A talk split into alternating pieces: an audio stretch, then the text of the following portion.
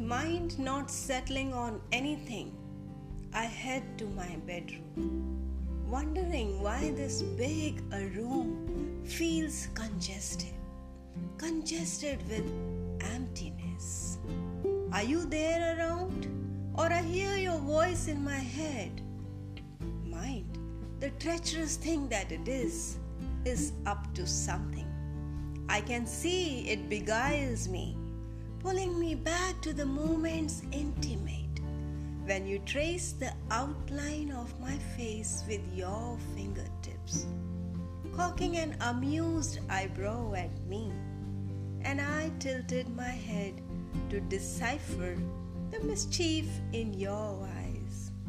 Am I stranded inside the room, the night lit up by the flicker of the TV screen, or I'm back to the ruins we visited together? in the dazzling sunlight, bare feet, the scorching heat searing our souls.